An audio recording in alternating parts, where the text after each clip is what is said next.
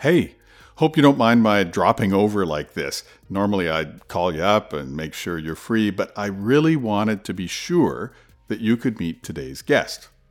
Why? Well, I'd like to assume you're taking this pandemic seriously, but if you're not, she just might save your life. And no, I'm not kidding.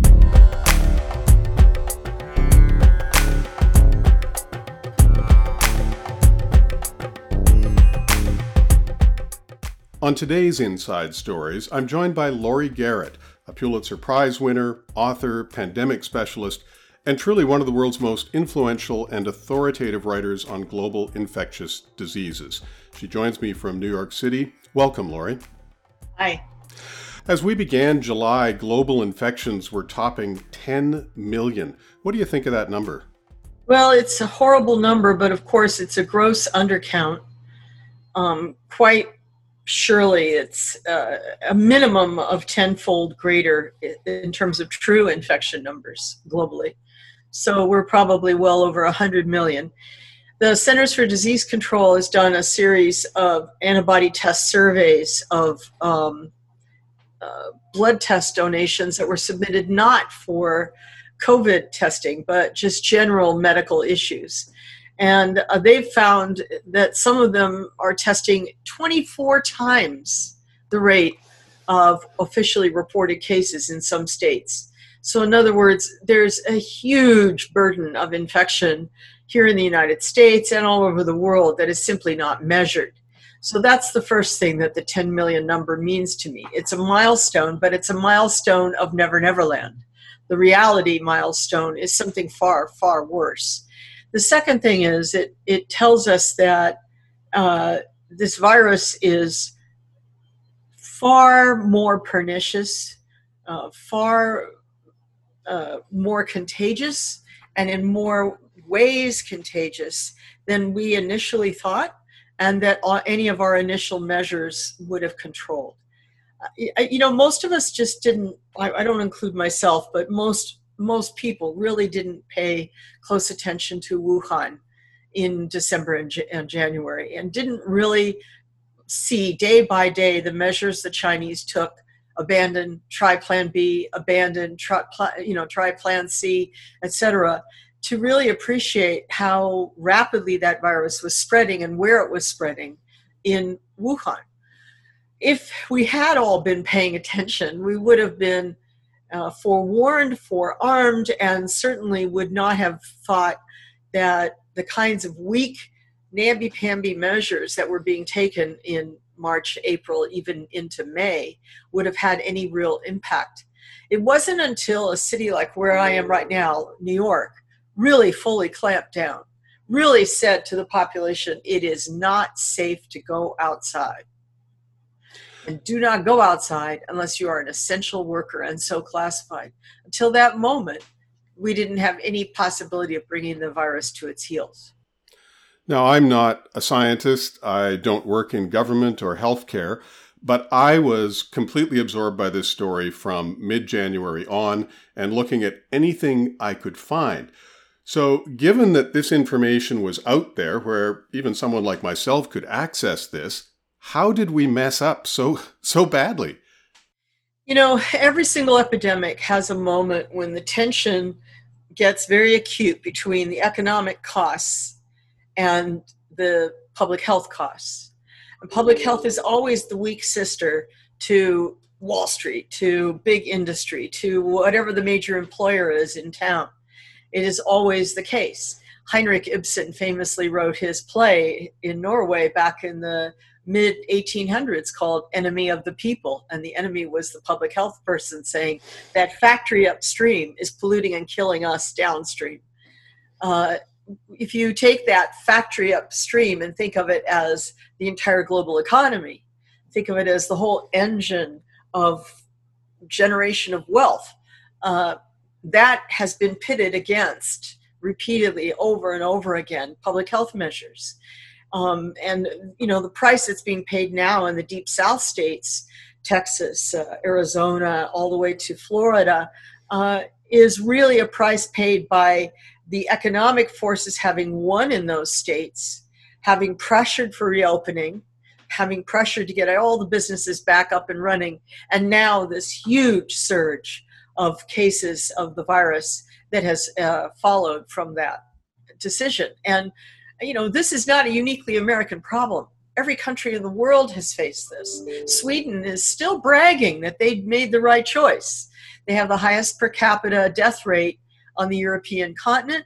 They have, uh, you know, a huge, huge catastrophic problem, particularly in their nursing homes and their elder population. But they never fully shut down. And they said, look, our GDP has suffered less than any other European country, so we did the right thing. If you measure by GDP, gross domestic product, you know, then you're going to make one set of choices. Well, here in the United States, we've made no real choices. It's been utter chaos. Some states have done better than others, but we've pitted the states against each other. There's no federal serious leadership or guidance. Um, and, you know, we've allowed a lot of the economy to either never have closed down or to reopen. Uh, Wall Street is, you know, hyperventilating uh, and often hitting records day in and day out throughout this crisis. Uh, and when you look at it all and put it all together, you can see that, well, that hasn't worked because according to the IMF, the International Monetary Fund, the United States will, by the end of this year, have experienced negative 8% GDP growth. Negative 8. And I went through the records for the last 200 years of the United States. We've only five times come close to a, negative 8. Uh, we were at negative 11 in 1946. Uh, and during the Great Depression, we got down to negative 10, negative 8 here and there. That's it. I mean, the rest of American history, uh, we're in positive GDP territory. And I don't think uh, most Americans really have any idea what a negative 8% GDP is going to feel like because we still have these PPP programs that Congress passed that are helping to subsidize unemployment, uh, some business subsidies to keep some small businesses running.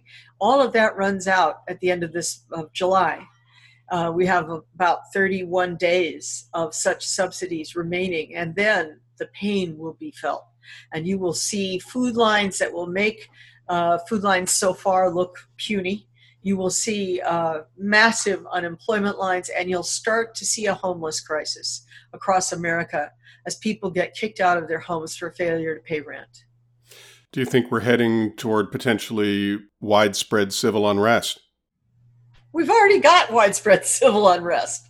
It just will get worse.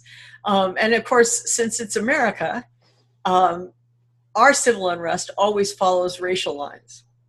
Uh, but other countries have their own, you know, fault lines. It may be religious, it may be class. Uh, but in this country, um, ever since the dawn of our slavery era, we follow racial lines when we go into unrest.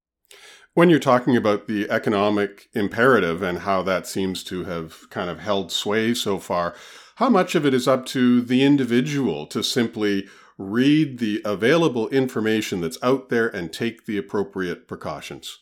Well, right now, frankly, and I never thought I would hear myself say this about any epidemic, any public health catastrophe, but at this point, you're on your own, ladies and gentlemen. And you better take things seriously because government is screwing up. And depending on what state you live in and what city you in, you live in, government is screwing up more or less government is more or less trustworthy. But overall, uh, you would be wise to take your own precautions, protect your own family, protect your own household, your own employees, your own school. Really take this seriously because uh, if you're waiting for government to wave a magic wand or to show up with a miracle vaccine, uh, you're going to be waiting a long time. And um, just look at how many states have been offering totally contrary advice completely the wrong advice to their populations. Hit the bars, have a good time, whoopee. Uh oh, 76 of you just came down with COVID. Uh, that just happened in East Lansing, Michigan, from one bar. And I think what has to happen right now is er- every single citizen has got to say to themselves, ask themselves two questions. One, what can I do to protect myself and my closest loved ones? And two, what can I do to protect my community? And my, what is my moral and ethical responsibility to my community. Screw what government says. Your moral and ethical responsibility has to take charge. And that means you wear a mask anytime you're around anyone other than your immediate family or your immediate household. You step out for, you know, a quart of milk, you're wearing a mask. And you don't wear a mask so it's hanging off your ear or it doesn't cover your nose or it's underneath your beard or some other stupid way. That's just a fashion statement. You wear a mask appropriately and any idiot knows what that is by now. So if you if you feel that somehow uh, you have some political right to refuse to wear a mask, and you have some uh, you know higher moral calling, or God will protect you, or whatever, uh, then I, I really think you are saying to your community and the people around you that you don't give a damn what happens to them, and you don't have a, a Christian spirit. You don't have a spirit of of you know love thy neighbor. You don't have a spirit of concern and caring for those of another generation. Uh, and you're basically a jerk. Did you ever think you'd see this kind of reaction where people are arguing it that it's their political right to not wear a mask in, in the midst of a pandemic? Well actually i have seen this sort of thing before uh, but not in the united states. I've been in ebola epidemics where many people would say there is no such thing as Ebola or there's no such thing as a virus, or this was all created by Europeans. They've come in to infect us and take our body parts and sell them uh, in organ banks in Europe uh, or this is the the government using this fake epidemic to suppress us because we're in this minority tribal group or we have a lot of resistance soldiers around us. I mean, I've been in many. I, I was in a massive diphtheria epidemic, more than a quarter of a million cases in the former Soviet Union in the mid 90s, and uh, many people were running around saying there's no such thing as diphtheria, there's no such, the government can't force me to vaccinate my children, and then those kids died. Um, no, I have seen this before, but the idea that the mask itself is somehow a symbol of whether or not you are red state or blue state, whether or not you're a Republican or a Democrat, that is brand new and truly crazy. I'm guessing you would not be surprised if we saw another outbreak down the road with a, a different virus. Uh, not only am I not would not be surprised, I would say it's inevitable. It's an absolute. It's a given, and uh, it may very well be much worse than this, much more contagious, much more lethal than this particular coronavirus. I was actually going to ask you that. Uh, the fact that we are enduring this and it seems really quite terrible, but on the other hand, the fatality rate is relatively low, but this could, in fact, in the future, something like this could be much, much worse. Well, before COVID 19 came along, we were always thinking about influenza and the potential for a 1918 reprise. 1918 flu killed 2% of the people it infected. In some parts of the world where they took, for one reason or another, whether they realized it or not, better measures, uh, the mortality rate was down around 1%, and in some places it was as high as 5 um, and that was, of course, in the pre commercial air travel era. So the spread to probably around 75 to 100 million humans on Earth um, took 18 months and uh, involved three cycles of the virus. Since then, we've seen some strains of influenza emerge and infect humans that are far more lethal. H5N1, H7N9, we're talking about 60 to 70% mortality rates. I mean, it's almost in Ebola territory in terms of mortality. But fortunately, none of these has uh, easily spread from human to human. You know, I said earlier we could be at around 100 million people infected by now uh, worldwide with COVID 19. Uh, and it's about a 1% or just under 1% mortality rate.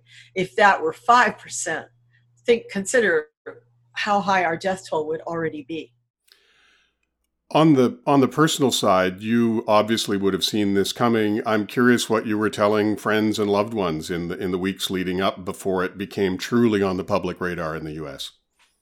Well, for me, uh, late December and January were a time of really frenetic energy. I saw this developing. I felt like we were on the cusp of a catastrophic outbreak, and that um, you know we needed to get the world moving. Uh, we needed a much more aggressive response from all nations, and especially from WHO, China, and the United States. And I was outraged, livid that it was not forthcoming. Uh, I was telling people to start acting as if it already was among them, uh, which meant hand washing and masks and uh, social distancing. Uh, and then by late February, I was warning everybody that I knew that I was close with. Um, you got to decide where you want to hunker down because the word will come down that you must hunker. And you have to decide with whom do you want to spend many weeks of your life under what circumstances and you need to consider how you will do your work your job you need to speak with your employer you have to figure out what you're going to do with your kids uh, and you don't have time. This is now. This is immediate. And I, I was getting very frustrated that people i knew who had elderly relatives in nursing homes or at home but getting assisted uh, visiting nursing care and so on, we're not thinking seriously about what will happen to these people and how will that care persist. I live in a large um, co-op apartment building and uh, I issued warnings to our board and said we have to limit to three people in an elevator at a time. We have to start uh, sanitizing all the common banisters and doorknobs and push buttons on the elevators. Uh, the staff have to start wearing masks. We can't let people in the building that aren't wearing masks. We have to no more deliveries to people's apartments of anything. Uh, we have to set up uh, barriers, physical barriers, to protect our staff from strangers coming into the building and so on. And I'm happy to say that management took me seriously and instituted all of those policies so that though we have about 500 people in the building, we've only had one person succumb to COVID. And uh, we have had, and this is in New York City where we've had a huge epidemic, uh, we have had uh, at least three other elderly individuals succumb because they couldn't get health care for other problems amid the peak of our epidemic when every single hospital bed in the city was a COVID patient. What was that like being in New York when the epidemic there was was at its peak? To be sitting there inside kind of a bubble, but being totally aware of what's going on in the healthcare facilities around you. My uh, my home is located right between, um, over on this in this direction, was where all the ambulance crews, the EMT crews from around the world that came to help New York were positioned. That was their staging area. And over in this direction was the central hospital that was taking in the lion's share of cases from my part of New York City. Um, and from about the last week of March to late April, uh, the wailing sirens of those ambulances were nonstop, 24 7. And sometimes I would hold my phone out in the in the out one of the windows and just record and you would hear 16 17 sirens at once uh, and you knew because we we have different sounds on our police sirens our fire and our ambulance you knew these were all ambulances and they were all heading to this covid central hospital uh, there was a point when um, it was really truly frightening you you felt you felt the hand of death around the city clutching New York by the throat. Uh, and of course, every single friend of mine that's in the healthcare industry was overwhelmed. Uh, and many were, uh, I don't know how they were even getting up in the morning because they really had almost no sleep for days on end and uh, were themselves experiencing so much uh, nightmare and death that even if they did get a moment to lay down, they had no restful sleep. So this was our, our horror. And now what's happening in New York is uh, young adults that have been locked down with roommates they don't get along with or soulmates that are no longer soulmates or or potential spouses that now they realize no we shouldn't get married whatever are just really eager to get out get back dating get you can feel the sort of sexual energy of the city rising. Um, they've been pent up all these months and they are just desperate to get out and every day you have this when it's a nice day it's beautiful outside as it is now you have um, a surge of people who want to go to the park and meet new people, want to go to a bar, what have you, and then some something exceeds safe levels, and the community itself starts shouting at them, "Stop that! Put a mask on! You can't do that anymore." I think that uh, New Yorkers are looking at Florida and Texas and Arizona the sorts of images of uh, you know thousands of people uh, on rafts in Lake Havasu together, uh, and saying these people are insane. How are we going to get through this? Because they're going to all want to come to New York at some point and reinfect us, reinfect the city. Uh, and I, I, I heard a lot of cheering when our governor announced that the tri-state governors had decided to start excluding people and demanding they go into quarantine if they're coming from Florida, Texas, Arizona, and so on. I don't know that there's any way to enforce that in reality, but it sent a mes- message. And the message is we've paid our price and we don't want to have to pay it again. You are such a deep subject matter expert, and you were talking earlier about scenarios that we're heading toward.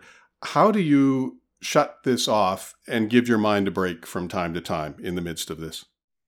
It's almost impossible. I, I wake up in the morning and realize that all of my dreams were scenarios rolling through my head. What about this? What about that? Or conversations I needed, I felt I needed to have with this person or that person. Um, you know, like everybody else, I have a Netflix account, and sometimes you turn off the switch by watching something really stupid. All right, we're going to wrap things up, and we do so on this program with that sound, which indicates I'm going to ask you a few quick questions and looking for a few quick answers. If you had not become an expert in this field, what would your second choice have been? Oh, I don't know. I was trained as an immunologist. On a scale of one, with one being okay and zero being terrible, how was this interview? Uh, okay. What's your favorite country outside of the US? Oh, goodness. I love so many places. Top couple. Well, I love Japan. I love Italy. I love Spain. I love, I used to love Zimbabwe until Mugabe destroyed the place. Parts of South Africa. Um, you know, Canada ain't half bad. Canada, polite or impolite? Finally, what do you really look forward to doing when this is all over that you cannot do now? Ah, uh, really great travel. Laurie Garrett, thank you so much for sharing your time, expertise, and your inside story today. Thank you.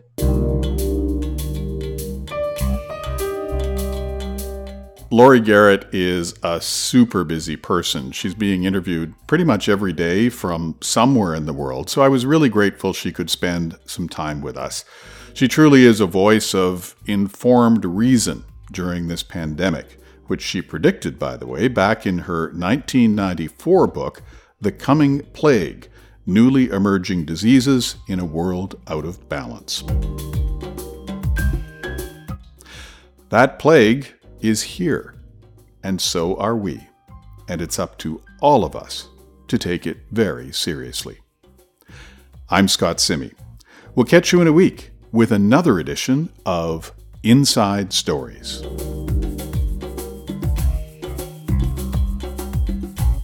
The views expressed here are those of the participants and not those of Bank of Montreal, its affiliates, or subsidiaries.